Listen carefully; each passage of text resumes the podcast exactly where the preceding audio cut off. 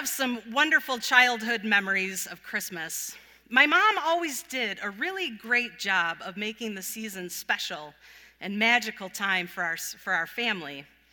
And one of those things that I always looked forward to as a kid was watching the different Christmas specials that would come on TV. Now, for those of you who are of the younger sort, let me explain to you how this works.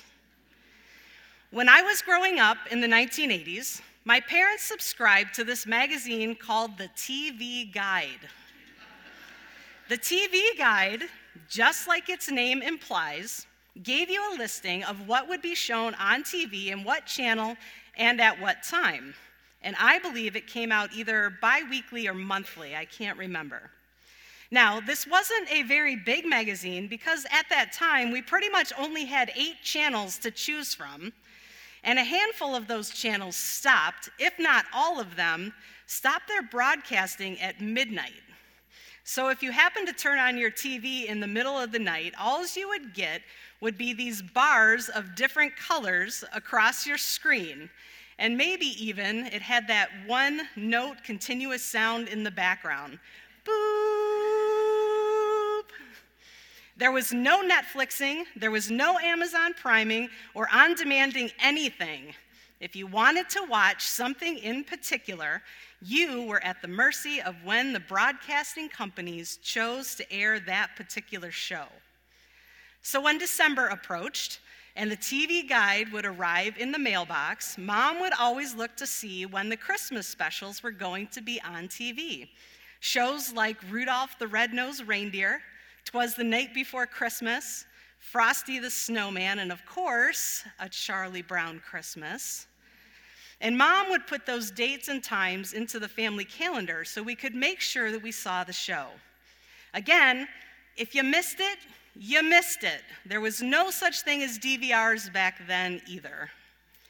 But one of my favorites was the lesser known claymation special, The Little Drummer Boy. I don't have many memories of watching this particular special because I don't think it was aired quite as often as the others. Yet when we did see it, I remember being captivated by the story, I loved seeing the Christmas song I knew so well come to life visually in what was, back then, some pretty high tech claymation. Of course, you can now find this on YouTube, and I would encourage you to check it out so you can be either impressed or humored for yourselves. The story of the little drummer boy is a legend. He is not a figure that is found anywhere in the Bible, and there are a number of versions of the story floating around out there. But the one part of the story that is consistent is that he was a boy of little means who lived in Bethlehem, who found himself drawn to a stable where Jesus was with Mary and Joseph shortly after he was born.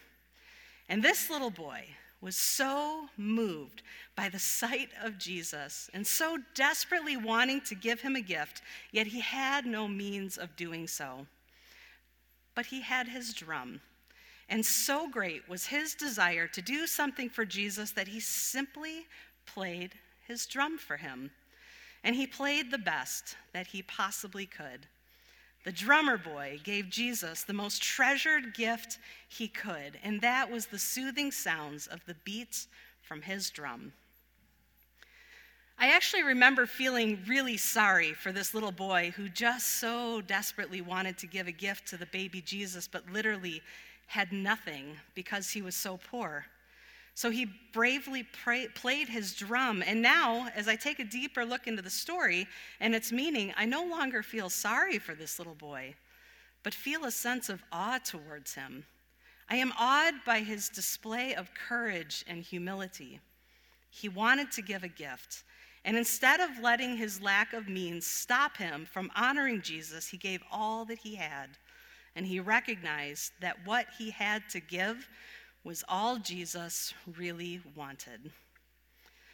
Though the character of the little drummer boy does not exist anywhere in Scripture, what he symbolizes is literally everywhere, from the Old Testament to the New. All throughout the Scriptures, we learn of a God who has given us everything we could possibly need, want, or imagine. And all he asks from us in return is for us to give back to Him our gifts of honor and praise and worship. It's really quite simple, actually, yet, in our humanity, in our doubts, in our insecurities, in our unbelief, we hesitate to give to God in return. But let me assure you, God is worth it. He is worth giving your time and energies to. He is worth giving your life to. And He is worth giving whatever gift you may have. And the really cool part is, the really cool part is, He doesn't require anything of us in order for Him to love us because His love is guaranteed regardless.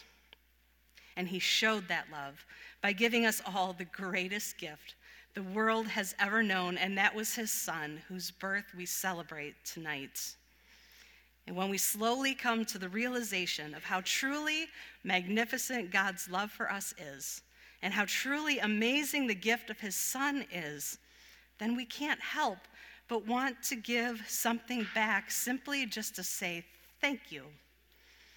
But then we must also not get caught up in the inertia of inadequacy, feeling as if what we have to offer is unworthy of what has been given to us. Like the song says, I have no gift to bring that's fit to give our King.